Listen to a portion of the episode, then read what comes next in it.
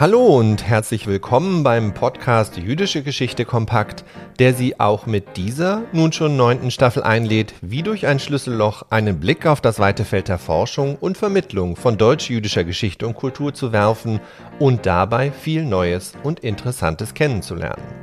Mit jeder Staffel beginnt wie selbstverständlich ein neuer thematischer Schwerpunkt, der Sie, liebe Hörerinnen und Hörer, in neue Forschungs-, Archiv- und Ausstellungsprojekte einführen und Ihnen damit breite Einblicke in die Wissenschaft, ihre Forschungsansätze und Ergebnisse geben soll. Für genau diesen breiten Zugang und die verschiedenen Einblicke kommt es dem Podcast-Kanal zugute, dass er als Kooperationsprojekt konzipiert wurde und, wie viele von Ihnen sicherlich wissen, ein Gemeinschaftsprojekt des Instituts für die Geschichte der deutschen Juden in Hamburg und des Moses Mendelssohn Zentrums für europäisch-jüdische Studien in Potsdam ist. Die letzte Staffel rückte bewegte Leben und die Ansätze der Biografie und Migrationsforschung in den Fokus und wurde federführend von mir, Björn Siegel und dem Team des IGDJ hier in Hamburg betreut. Für die kommenden Folgen geht der Staffelstab wieder zurück an das Moses Mendelssohn Zentrum in Potsdam und damit an Miriam Rürup, die Direktorin des MMZ und natürlich an das dortige Team, die mit einem neuen Podcast Fokus Ihnen neue Schlüssellöcher aufzeigen werden. Durch welche Schlüssellöcher dürfen wir also schauen, liebe Miriam, und was erwartet unsere Hörerinnen und Hörer in der nun kommenden neuen, neunten Staffel? Wir sind gespannt. Ja, danke, lieber Björn, dass du den Staffelstab wieder an uns weitergereicht hast. Wir, das sind in diesem Fall gleich mehrere Kolleginnen und Kollegen aus dem Team des Moses Mendelssohn Zentrums für europäisch-jüdische Studien, die in den nun folgenden vier Episoden der Staffel mit verschiedenen Gästen ins Gespräch kommen werden. Das sind zum einen Anna Dorothea Ludewig, dann Lutz Fiedler, Julia Kleinschmidt, Nina Zellerhoff und ich selbst. Mein Name ist Miriam Rürup und ich freue mich, Sie nun in wenigen Minuten in das übergeordnete Thema dieser Staffel einführen zu können. Wir beschäftigen uns diesmal mit der Frage, was war jüdisch an der DDR? Oder anders gefragt, wie verändert sich unsere Sicht auf die Geschichte der Deutschen Demokratischen Republik, wenn wir sie aus einer jüdischen Perspektive befragen? Dieser Blick soll dabei aber auch immer ein deutsch-deutscher Blick sein. Das heißt, auch die jüdische DDR-Geschichte oder vielleicht könnte man sogar sagen, gerade die jüdische DDR-Erfahrung fand in einem permanenten deutsch-deutschen wechselseitigen Prozess der Wahrnehmung und im Austausch statt. Diesen Aspekt, so finde ich, kann man gar nicht häufig genug betonen und auf das werden wir auch immer wieder in dieser Staffel zurückkehren. Heute also im vierten Jahrzehnt seit dem Ende der DDR und damit mit fast so langem Abstand, wie das geteilte Deutschland überhaupt als solches bestanden hat, gab es für uns mindestens zwei Anlässe, warum wir das Staffelthema so gewählt haben, wie wir es Ihnen nun vorstellen wollen. Das eine ist, dass gerade im Jüdischen Museum in Berlin eine Sonderausstellung zum Thema erstellt wird und in diesem Herbst als große Ausstellung über jüdische Erfahrungen in der DDR eröffnet werden wird. Die Ausstellung greift Themen wie Selbstverständnis und Zugehörigkeit auf und zeigt eben auch Perspektiven, die nicht nur für die jüdische, sondern auch für die von mir eben schon erwähnte deutsch-deutsche Geschichte zentral sind. So fanden wir es nur naheliegend, dass auch wir uns dort einbringen und im Herbst obendrein gemeinsam eine Konferenz im Kontext dieser Ausstellung mit dem Jüdischen Museum Berlin veranstalten. Der zweite Anlass, der uns dazu brachte, dieses Staffelthema zu wählen, war, dass am Moses Mendelssohn Zentrum schon lange ein immer weiter anwachsender Bestand von Oral History Interviews äh, existiert, also lebensgeschichtlichen Gesprächen mit Jüdinnen und Juden aus der DDR, in denen sie über ihre Erfahrungen etwa als Überlebende, als Jüdinnen, als Kommunisten, als Remigrantinnen oder als vieles mehr berichtet haben.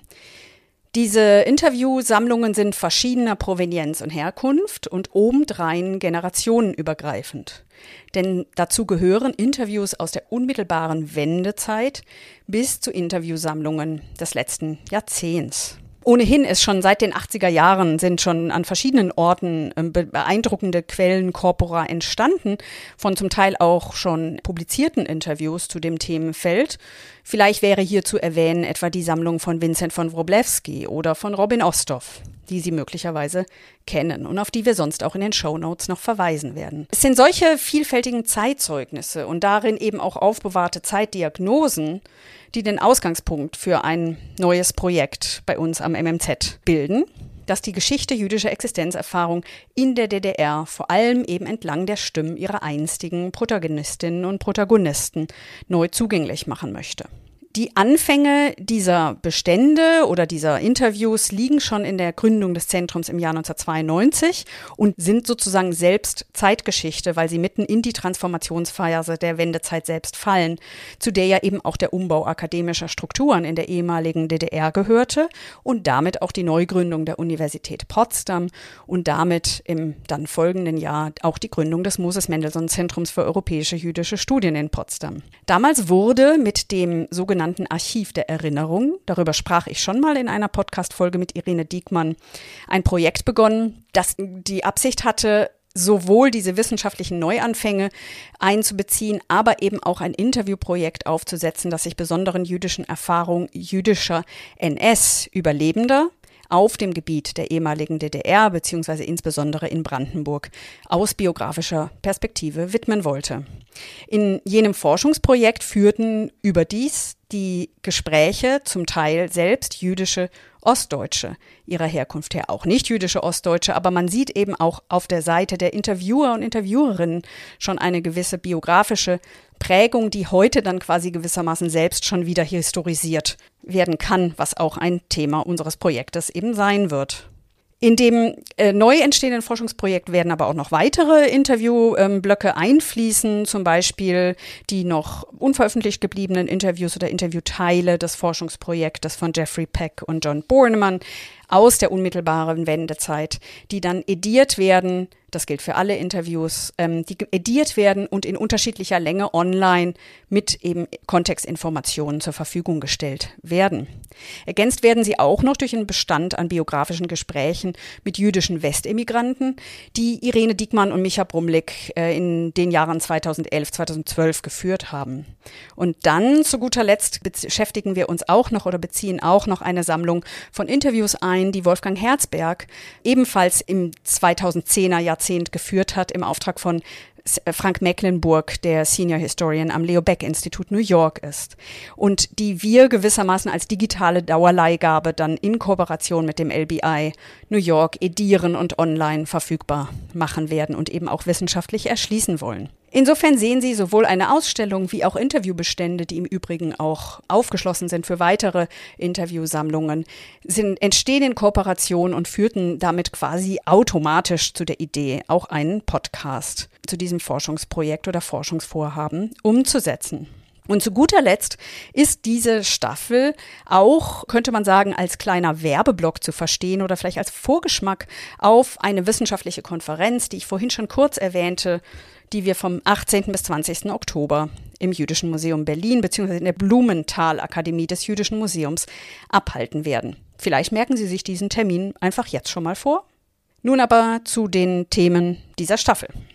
Wir gehen in allen Folgen biografisch vor, das wird Sie jetzt nach meinen Einführungen nicht überraschen, und gehen dabei aber immer von den Biografien auf größere Themen der jüdischen DDR-Geschichte ein. Die Biografien sind also gewissermaßen, Björn Siegel hat das ja schon angesprochen, das Schlüsselloch, durch das wir auf die DDR-Geschichte mit einem Schwerpunkt zu jüdischen Fragen schauen möchten.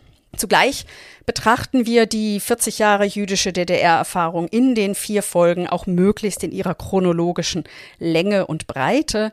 Und so beginnen wir gleich zu Anfang mit einem Gespräch mit Philipp Graf, Historiker am Leipziger Simon Dubnow-Institut. Und er wird uns einführen in die Anfänge der DDR aus jüdischer Perspektive bzw. in jüdischer Perspektive und spricht dabei ganz konkret über den politischen Werdegang des jüdischen Juristen und quasi Parteisoldaten Leo Zuckermann und dessen gescheiterten Bemühungen um eine Restitutionsgesetzgebung und Wiedergutmachungspolitik in der DDR. Sie sehen also die großen zeithistorischen Fragen aus einer jüdischen Perspektive innerhalb der DDR ist das, was die Grundlage der ersten Folge sein wird. Zugleich geht es dabei natürlich auch um die Brüche infolge der antisemitischen und judenfeindlichen Politik der DDR in den 50er Jahren und damit auch äh, notwendigerweise um die enttäuschten Hoffnungen, gerade auch jüdischer Rückkehrerinnen und Rückkehrer, die sich dafür entschieden hatten, in das vermeintlich oder hoffentlich bessere Deutschland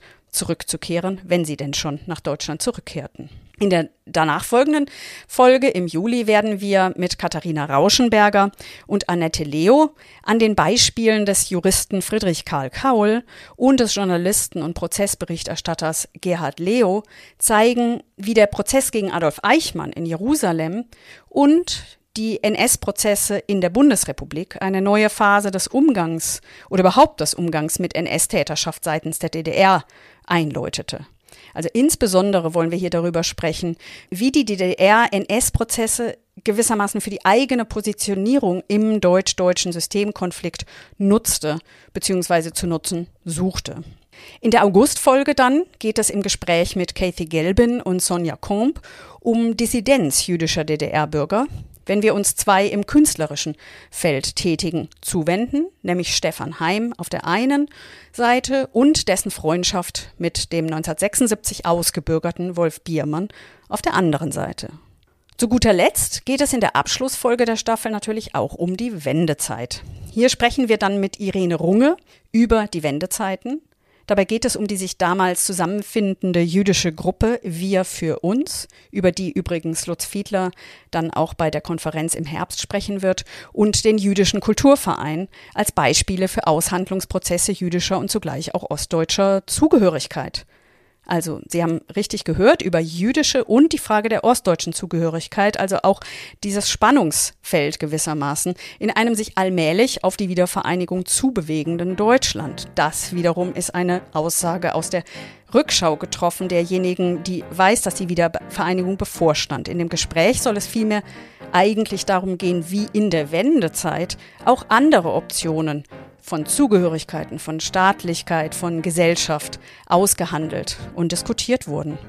Wir hoffen, oder ich hoffe, dieser kurze Überblick hat Sie jetzt schon neugierig werden lassen. Dann hören Sie doch gleich im Anschluss weiter. Es sprechen darin Lutz Fiedler und Nina Zellerhoff mit Philipp Graf über Leo Zuckermann. Wir freuen uns über Ihr anhaltendes Interesse. Bleiben Sie interessiert und zugewandt. Wir hören uns.